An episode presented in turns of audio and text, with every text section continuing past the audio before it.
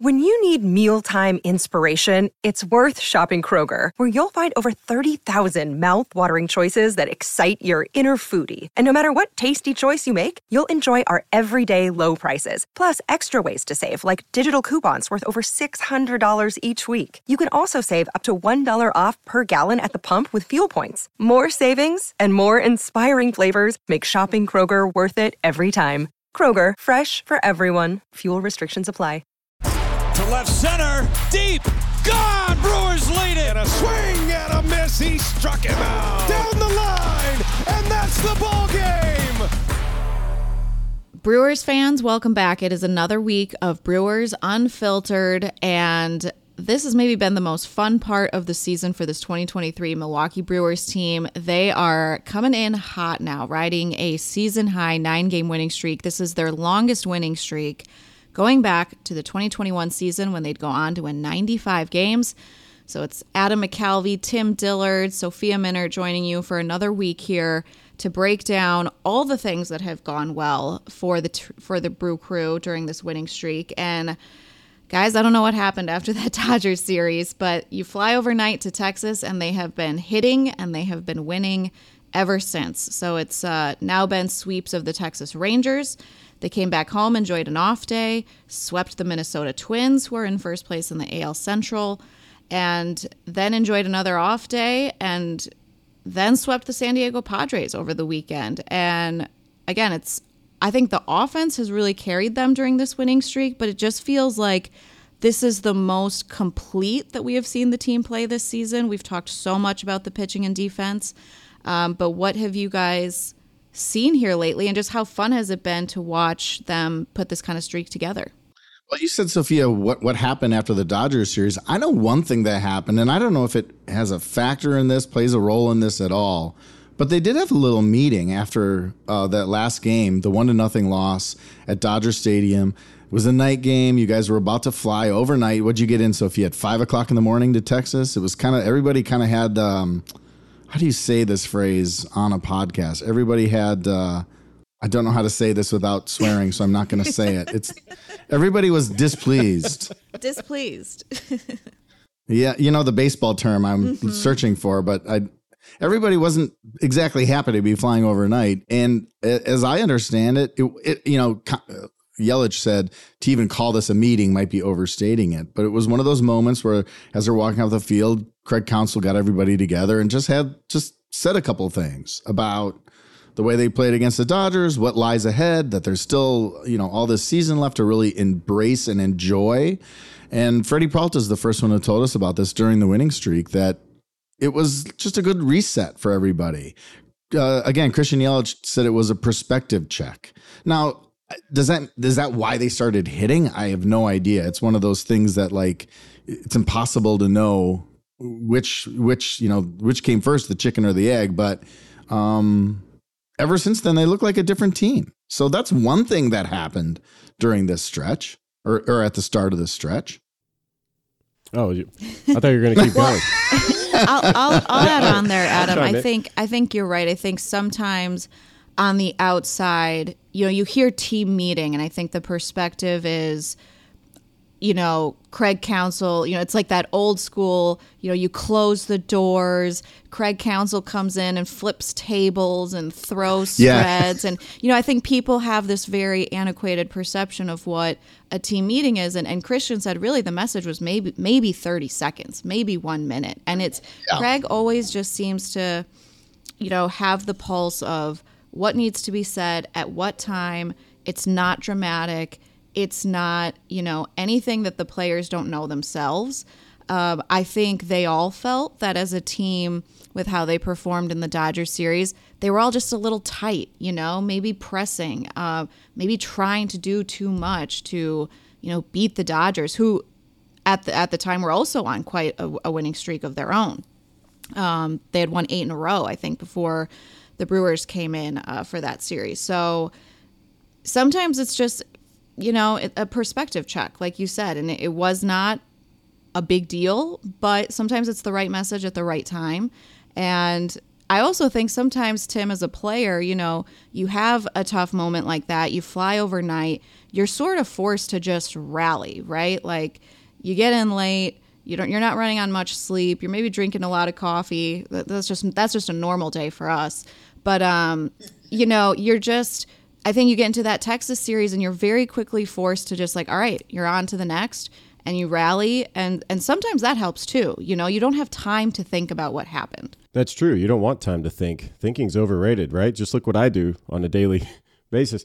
Um, but yeah, I think you know when everyone has a different idea of what a team meeting is. You know, is it the closed door? Is it the flipping tables? Is it the standing on the table and clapping like "Yay, let's go, team"? I think it's going. Hey guys, we're in first place. Can't you smell the playoffs? Like uh, the playoffs are real. We're we're right there. Like let's finish strong type attitude. Like y'all need to start having fun. They played really tight in uh, in LA, and you could tell that the defense struggled a little bit um, which we haven't seen all season long. So that right there told you they were probably just playing a little tight. But then a reminder is like, hey, we're a good team and we're going to play well. Um, have no idea what was said there, but it doesn't take much. And Craig Counsell doesn't do a lot of meetings either. So if he has something to say, it's like, hey guys, can I say something? And I'm glad they did it in LA too because the the clubhouse yeah um, is so small there. You know, if you go to some of these other clubhouses, I mean, the Rangers, I mean, hey, everybody gather around. It's like, well, it's like an acre in here. you know, you got to rally everybody together. So really smart heads up to be like, hey, we're in here tight. Let's talk it out. Um, and what do they do? They just come out absolutely guns blazing. And um, you're right, Sophia. When, when anytime you just have to kind of you know drink as much clubhouse coffee as you can and get out there and play. Um, it's almost like everything's stacked against you. It's like, man, we just lost. We flew overnight. We got three hours of rest, and now we have to play. Um, it's almost like, eh, I'll just relax and play because you, you don't have time to get overwhelmed or uptight about it. You just kind of have to get through it. And the Brewers have, uh, for whatever reason, that was a that's a spark that has projected them nine win nine games, uh, winning streak, and they've scored sixty four runs. That's over seven runs, uh, and they've only given up four uh, on average. So yeah, and haven't scored fewer than five runs in any of those games, which is kind of one of the other amazing things, considering how you know we've talked so much about offense this season. So Tim, that's really interesting because Dodger Stadium is a tiny clubhouse. I hadn't thought about that part of it. They it used to be I think the old clubhouse maybe was even bigger. It was small, but maybe bigger, but they like honeycombed Longer. whatever space they had in Dodger Stadium when they did a big renovation years ago and made like there's other spaces now there's a dining room there's better what better training facilities the training room in the old dodgers the old dodger stadium locker room looked like what you would see like in a movie from the 80s where like it was the metal lockers tiny room yeah. nobody had any space and the training room was a curtain right you pull the curtain and there was like two training tables and that was the training room and there was one table in the kitchen too where we would go and sneak Roscoe's Chicken and Waffles or In and Out Burger. That's where all the bullpen would go in there and eat. Yeah, man, that that is it's a great place, but the clubhouse setup is not, you know, it's not like they have tons of room to sprawl. So that's an interesting um, part of it. I, what what have you ever seen Tim a manager do like the Bull Durham thing, throw bats in the shower and flip out? Absolutely, yeah. Really? I mean, yeah. Like it's just you got to sometimes you got to scare them. You know that kind of attitude. It it happens I, in the big leagues. in the big leagues, you're not going to get as much because it's like you can't really go throwing stuff. You know the equipment costs more, the surroundings cost more, the players cost more. So yeah, you got to be careful. But yeah, getting cursed out because your your team's playing bad, and yeah, that's that's almost a given because sometimes you just need to be jarred back into playing the game the right way, and sometimes you lose track of it and it's a coach's job to get creative. It is. It's it's their job to get creative with the offense and uh, the the defense or pitching or whatever it is. Um, yeah, that's that's one of the big jobs as a manager. Craig Counsell tells a great story. Have you guys heard this one? The the um, Jim Leyland story, where when he was a young Marlin and they had a young team, maybe maybe after they won the World Series and then the team got broken down, and Leyland would get mad, and, and he would do what you're saying, Tim. He would scare him, and he he they'd come in from a loss and, and Leyland would come in, cigarette dangling out of his mouth, and just scream and, and scare the hell out of these young baseball players. And then he would leave and everybody would take a breath. And then he would come in with one article of clothing having been removed. And he thought of something he wanted to say more. And he screamed at him again. And then he got out and everyone exhaled. And then he kept coming in each time with one fewer article of clothing on. Still the cigarette dangling a little bit, a little the ash growing a little bit longer. And Counsell said it was just absolutely terrifying as a uh, as a young player to have this uh, old school legendary. I don't. That just is maybe something that uh, is a relic of the past because I I just I can't picture these managers doing this now in the big leagues. No, and we know Too bad. Craig. uh, We know Craig Counsell for sure did not do that. Uh, that is that is not his temperament. I know a big league manager that's done something like that when he was a player, something similar. Uh, I'm not going to say who it is, but yeah, uh, sometimes the players only meetings are actually way more fun than a manager's meeting. In what way? So, I mean, you can just, I don't know, you hear it from a player, guys, Yeah. you know, a guy that everybody respects in the clubhouse steps up and says, listen, this is, this needs to change, or we need to start doing this, or we got to cut this out. And everyone's like, yeah, he's been there, done that. You know, that clout that I'm in it, I'm doing this with you guys. It's not like, hey, you guys go perform, I'm going to go sit in my office. It's like, I'm out there too. Uh, let's get this done together. You know, I'm telling myself this as well as everybody else. It's just a little bit more relatable sometimes, but yeah, it, th- those things can get out of hand in a really cool way. Well, uh, I mean, I don't want to say the offense has gotten out of hand in a really cool way, but the offense is. Mark Canha gave us a great term um, at the end of the Padres series as they were wrapping up the homestand and extending this winning streak. He's like, the offense is really offensing right now. Um, and I think what he means by that is just the production that they've gotten. And, and Tim mentioned the number 64 runs scored at this point of a nine game winning streak. So some of the numbers offensively, guys, the 64 runs on 91 hits, they have 11 home runs in that stretch, 41 walks, and 60 strikeouts. So they've done a good job of limiting the chase, getting on base more. Um, and their batting average as a team during the winning streak 289 their their OPS 837 uh, I mean this, this is far and away the most productive stretch uh, that we've seen from this offense as a group. Craig Counsell talks about it all the time about it's different guys driving the bus. It's never just one guy. And I think that's been true of this winning streak. I feel like almost every game you could point to a different player of why they've won this why, why they've put together this winning streak Yeah, and I mean it's each time it's either seven or eight or nine guys that reach base safely, and this is something they probably haven't been getting consistently since like April. April they went 18 and 10. Right now they're 17 and seven in August, so they have a chance with what three two games left. They have a chance to have their best month um, of of the season. And I will say this: this is probably going to be my stat of the week, and so I'm to pro- this is this counts as that, so everybody knows. Um, what some you know we talk about the offense we talk about the hitting the swinging um, the scoring runs but here's a big one that the brewers should should be proud about and i guarantee there's been a focus on this. This doesn't just happen but in august the brewers have struck out 173 times. That is the lowest in major league baseball.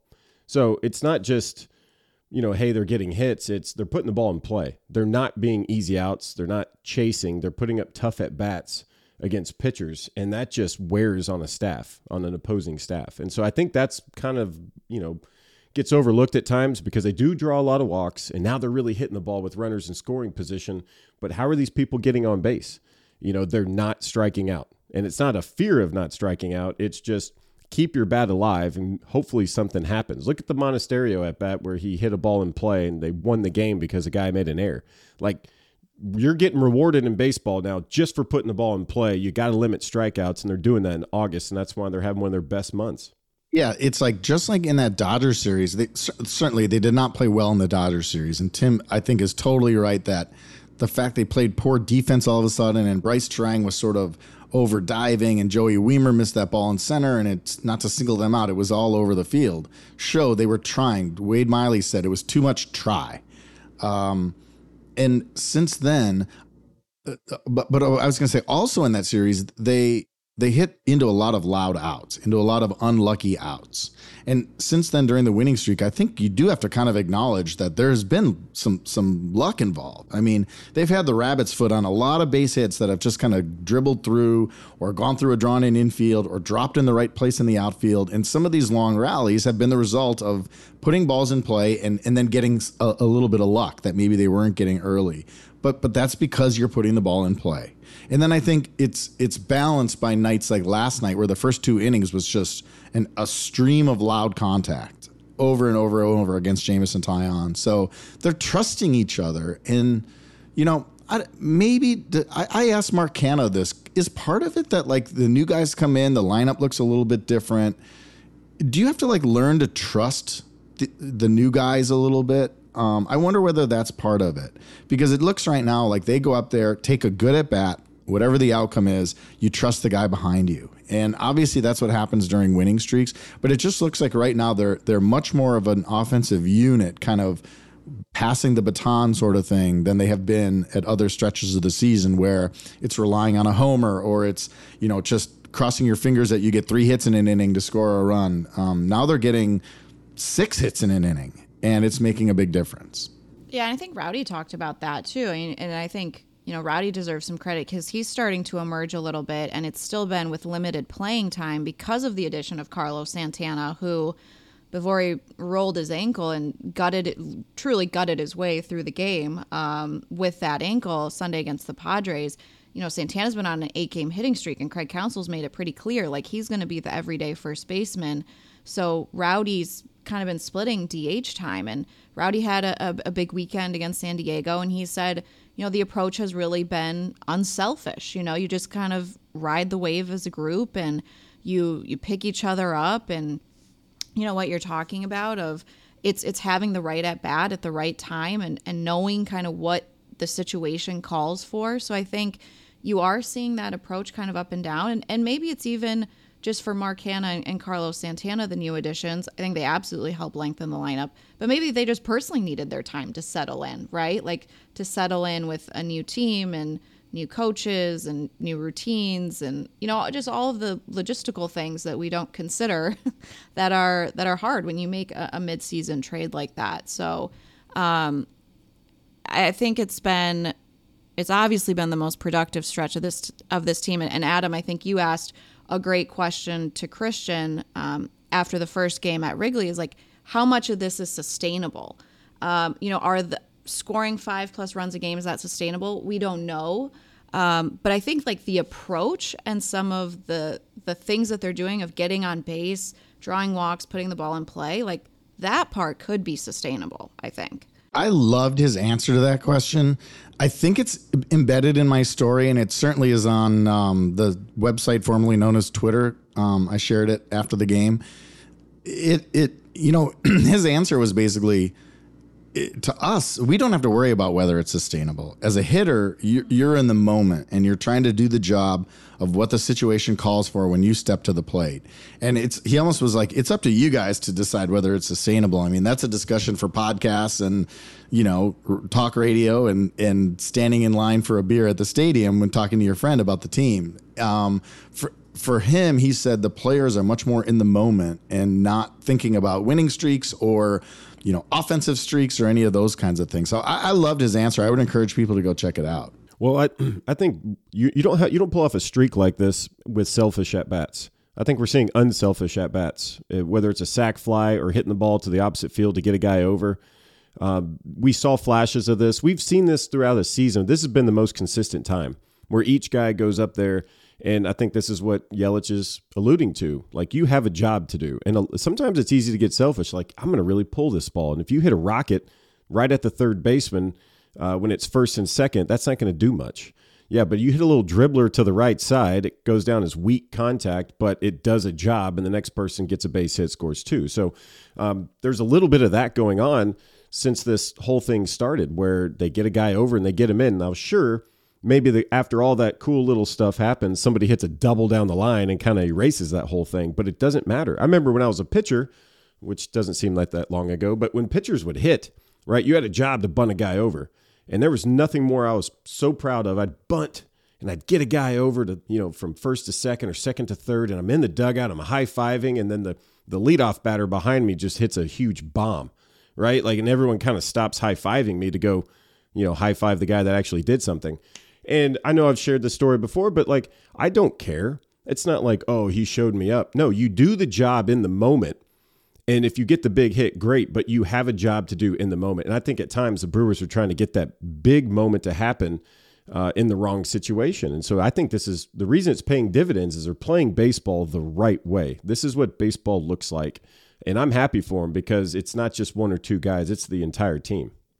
It's been uh, it's been a lot of fun to watch. Currently, the winning streak is at nine after they took the series opener against the Cubs here at Wrigley. Two games left. The division lead in better news is a season high five games now, and uh, they're trying to continue to add to that. And they'll have five games left against the Chicago Cubs. And and good news, just as we're as we're recording this, they're going to have Corbin Burnes and Brandon Woodruff lined up to rest of the way here at Wrigley before the team returns home. So.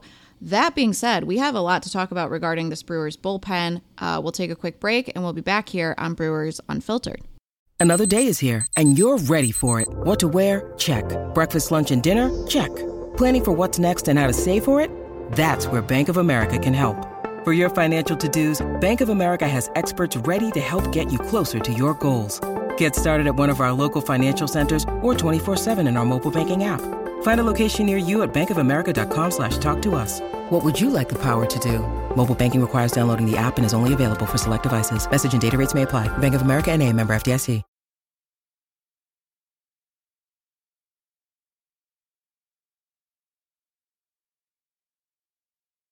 Adam, Tim, and Sophia back with you here on Brewers Unfiltered talked a lot about the winning streak, nine games, talked a lot about the offense. They deserve a lot of credit for how the Brewers have been able to win these games.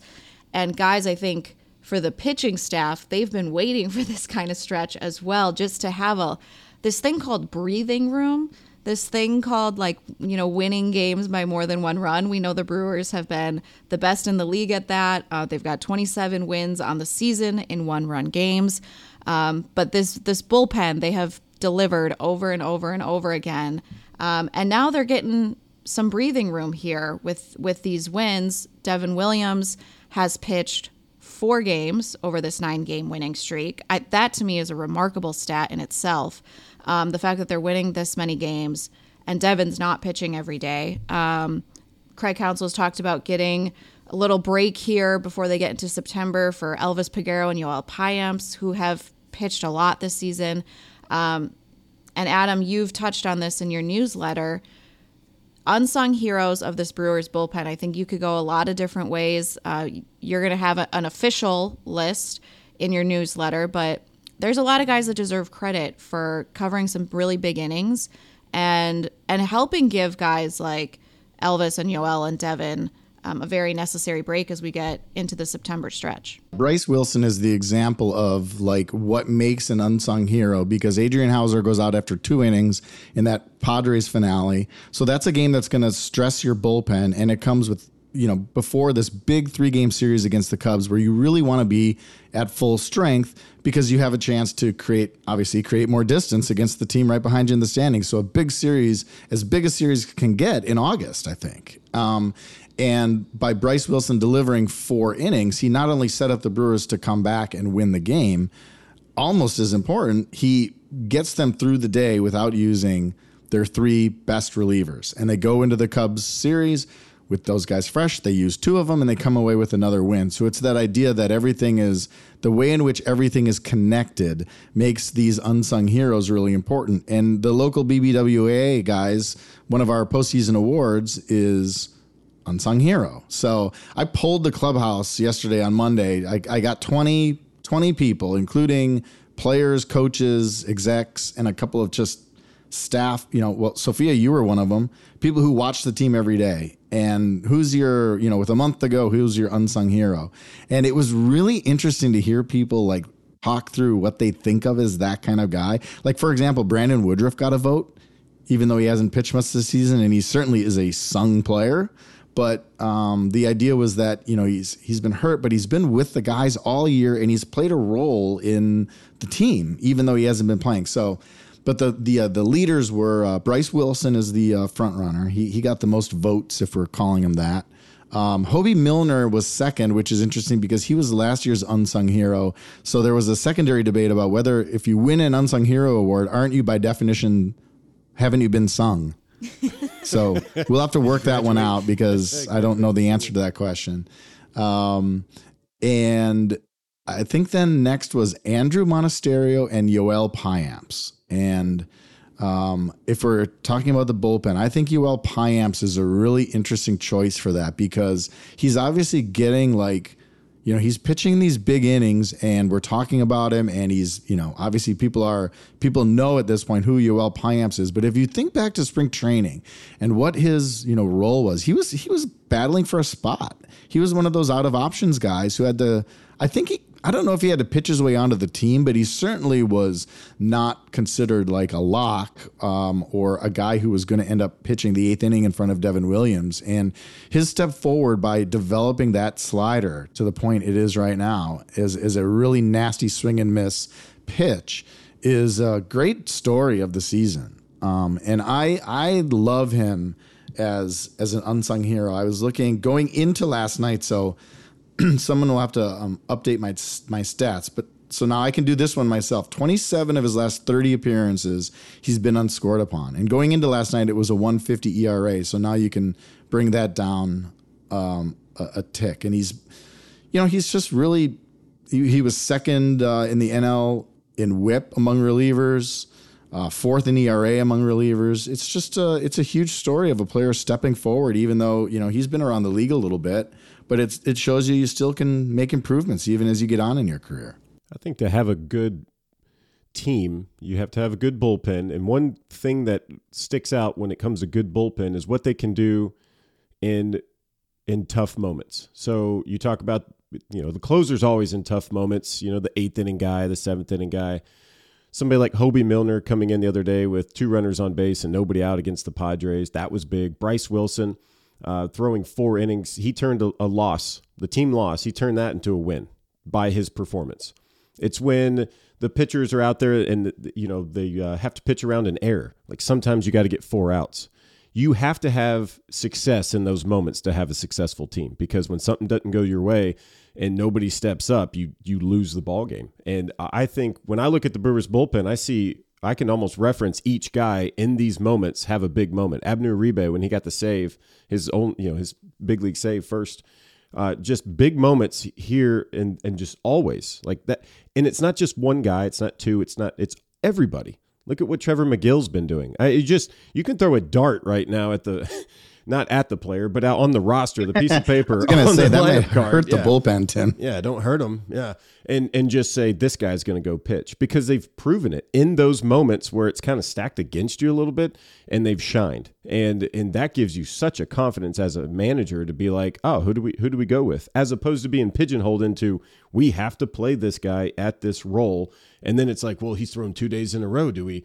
Do we do we get him out there? The decision becomes easier when you have that many guys that have shined in those big moments. Yeah, I think you know we've talked to Craig about this. Is like there was a point about two weeks ago when he was looking at the schedule, and, and part of this is kind of how the August schedule has gone. It's been a little bit more favorable in terms of team off days, but also importantly and also just a stretch right against first place teams and you, you, this Cub series which is huge you're trying to create separation and then you look ahead to September, and there are only two team off days. And there's another long stretch in there where they have 17 consecutive games.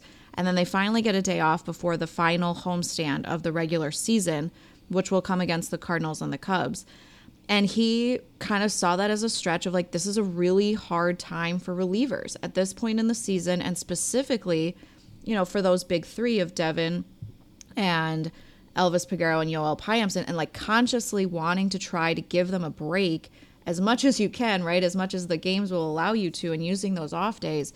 And I think what Trevor Megill and uh, Abner Uribe have done over these last two weeks has been huge in terms of, and and also Bryce Wilson, um, covering huge innings, sometimes multi innings, uh, putting up zeros, not having to bring in um, any of those guys. It, it's happened a couple times, but I think you know Trevor Megill, since he's been recalled, it's been six scoreless appearances for him. Abner had one tough appearance against the Padres where he just really didn't have command at all, but he still has a sub two ERA in his 19 games.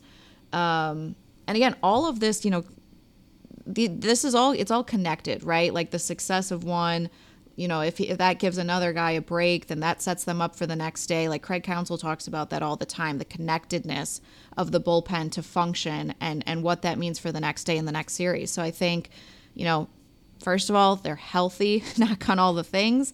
Um, you hope you can keep them that way here as we're getting closer to September. Um, but I think it's been it's been huge for them to step up in those spots. And it also builds confidence, right? Because these guys are going to be counted on down the stretch too. Like even in September, um, you're not going to be able to pitch Devin Williams every day. Um, so other guys are going to have to step up. But that also leads us to I can't believe we're even talking about this, but next week, September call ups. um, when the team when the team returns home, the calendar will turn due September, and that means that the rosters will expand. So teams across the league will be able to add one position player and one pitcher. Um, now, I think the injury to Adrian Houser may change the picture of this a little bit for the Brewers. Um, he went on the 15 day IL after that Sunday start against the Padres, so we know he's going to miss some time. For now, they brought up JB Bukauskas to have another reliever in the pen, and Craig Counsell did say we're going to have to bring up a starter uh, to cover Adrian's spot because they want to keep everybody else on schedule and well rested, specifically Wade Miley. Um, so when you're looking at how this roster could, you know, be adding pieces, um, both in the position player group and and the pitching side, kind of who are some of those names that are coming to you of of who could be joining the team uh, when the team returns home to play the Phillies? Let's plug my last newsletter because I made a list of potential call ups. And I think the way teams do it now, it used to be when, when you could call up anybody on the 40 man roster, teams would, some teams would call up almost 40, you know, have almost 40 guys active. And it, it led to these long games, but you, you were unlimited in who you could um, bring up on the, from the 40. And now teams kind of bring up uh, as Sophia said, you get two extra spots. One can be a pitcher and it means that there's going to be movement. So like it's Bukauskas probably would have been a September call up and then maybe an Owen Miller on the position player side. And then when you have a specific need, both of those guys are optionable. You can still option them down because there's AAA games going on and bring in somebody else. So I think Colin Rea has a really good chance, for example, to pitch in that spot that's vacated by Adrian Houser it would be Rea, maybe Julio Teheran, who's about ready to. Uh, he's got another rehab start on tap, and then he's he should be healthy, you know, ready for a start. Um, and you know, then there's Robert Gasser, another guy maybe they could consider a prospect. The difference is he's not on the 40, and he doesn't have that experience that those other guys have, who have pitched you know some innings for the the big league team already. But then you know, that might be a one start. And then if they don't, then you go to somebody else. So I think it's going to be some movement with that spot. And I tried to lay out in that piece that's on brewers.com sort of who's on the 40, who are in this pool of candidates to an extent, which of the guys have options and can kind of go back and forth. And I think we're going to see, I think we're going to see a number of guys get an opportunity. And it's important, especially for that bullpen spot, as you, you were both just saying, that it's somebody who can contribute because the the September schedule is tough in terms of two off days all month, and they're going to have to you know you you cannot run Peguero, Payamps, Williams, even Abner into the ground and and have them be fried by the time you get to October one. So. Uh, I think it's it's really important that whoever comes in that spot, if it's a couple of players, pitches some important innings. So again, it's all connected. That's that's the key to everything. Well, I mean, you know, Houser going down already you know, being injured, you know, it's still a couple days away. Anything can happen. And all they do is write on the board, like, what's our need? What do we need? What are we lacking here? What's going to be needed, you know, in a week, in a few days? And you make the best decision with the information you have at the time. You know, it, and we don't know what that's going to be. They, the Brewers may not even know at this point who's coming up. It's like you said, Adam. It's not like it used to be. They just call up any Joe Schmo or Tim Dillard that's you know rotting in AAA. like, let's get these guys up here just in case. Uh, you got to be a little bit more selective. So it will be a revolving door, I think. And uh, luckily, you know, AAA is not like it used to be. It, it runs until what the third week of September, uh, like September twentieth something. So Used to, I'd be home watching, you know, baseball for a month after AAA be over, like September 5th. So, anyway, things have changed and it's for the better because a lot of times guys would go home and they'd be sitting for two weeks and then suddenly they need a guy.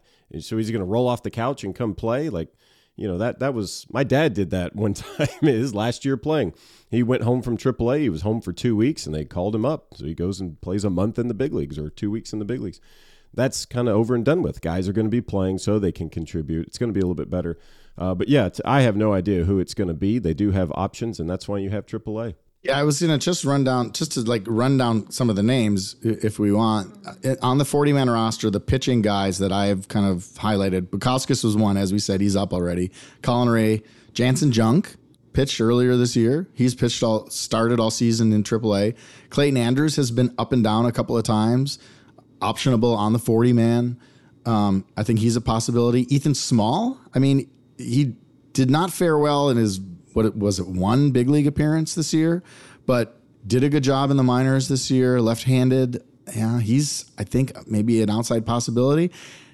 Eric Lauer, uh, yeah, I don't know what the situation is there, how much he's on the radar for this, but he's been pitching. He's been starting now at AAA, so he's he's stretched out. Obviously, has big league experience and is on the 40 man roster. So that's one that I'm curious as we move forward whether there's a need there. That may be what determines it. And then I, I put in one guy who's not on the 40 who I just want to see in the big leagues. I don't know if it's going to happen because there's so many 40 man guys.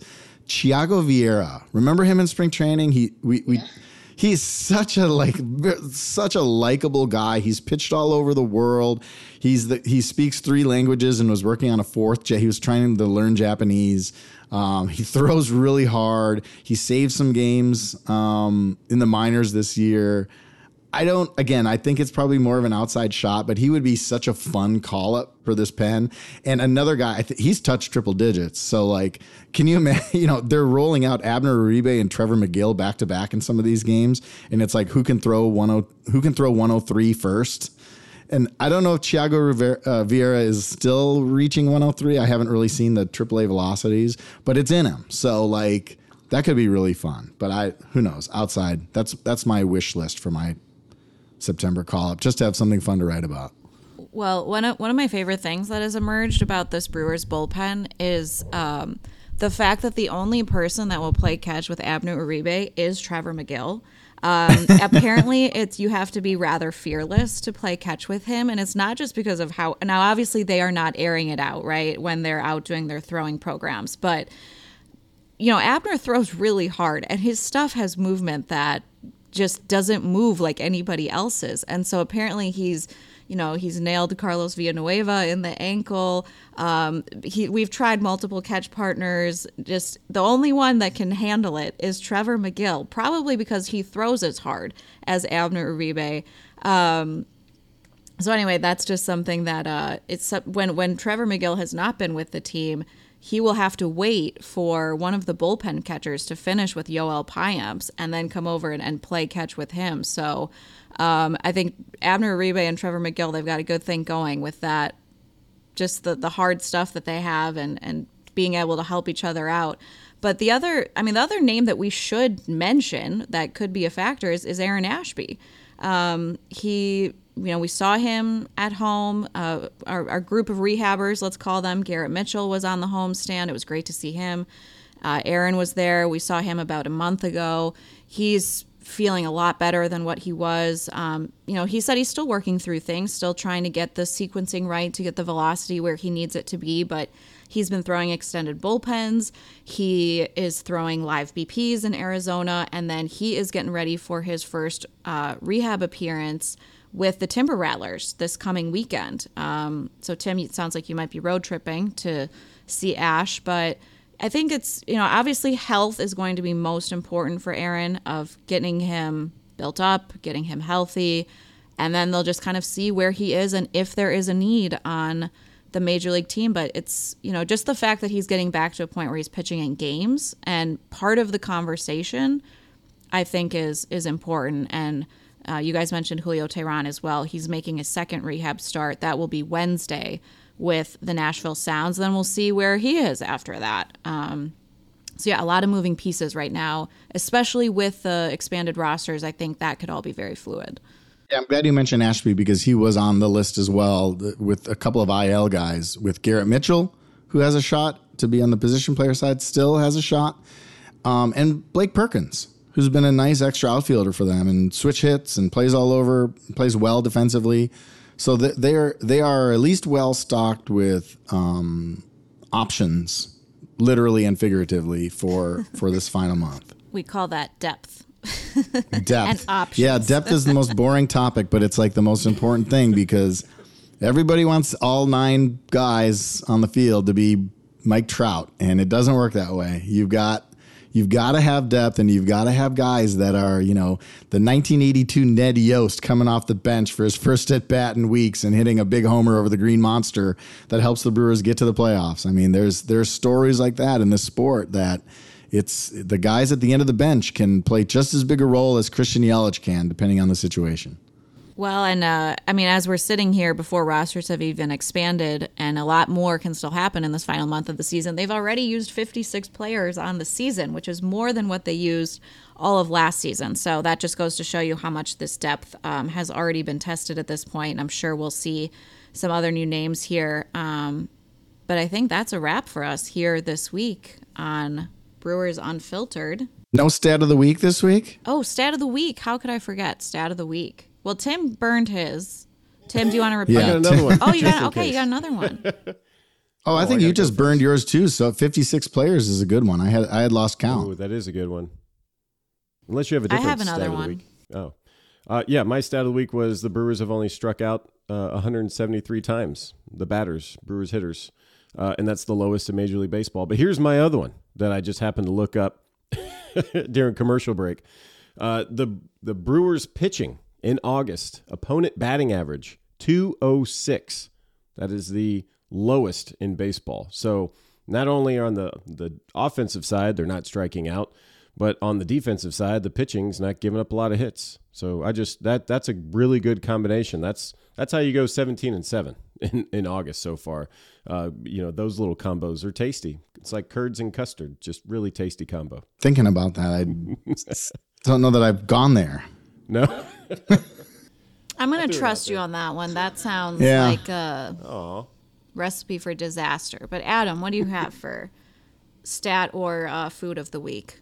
I am going to say my stat of the week is 11, which is the number of years since a Brewers minor league affiliate won a league title. And I think we should give a little love to the Arizona Complex League Brewers who Aww. won a best of three series against the Rockies affiliate uh, over the weekend, and they were champs of uh, the rookie league in Arizona. And um, you know that team involves a couple of big 2023 draft picks, Cooper Pratt and Eric Bitonti, who were guys that were very highly regarded and got overslot deals and, and came in and begin their pro career with a um, with a victory. So I think uh, congratulations to them because the the footage shared by the Brewers player development, um, again on the website formerly known as Twitter, was pretty pretty fun to watch. Those guys definitely had a good time and and they deserve it. They're they're champs.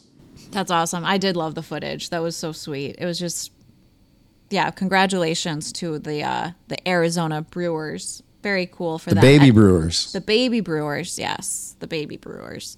Um, and we yeah we do we do mean babies. I mean you're talking about 2023 draft picks. That's just uh, they're fresh fresh in their professional careers. But um, 11 that's a good number. My number for the week is 4.6, and that is the number of walks per game that the offense is drawing over this winning streak.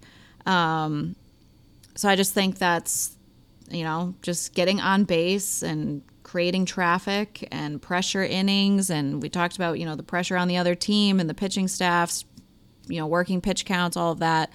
Uh, 4.6, that is my number. And total they have drawn 41 walks in um, in this winning streak. So just another way to get the job done.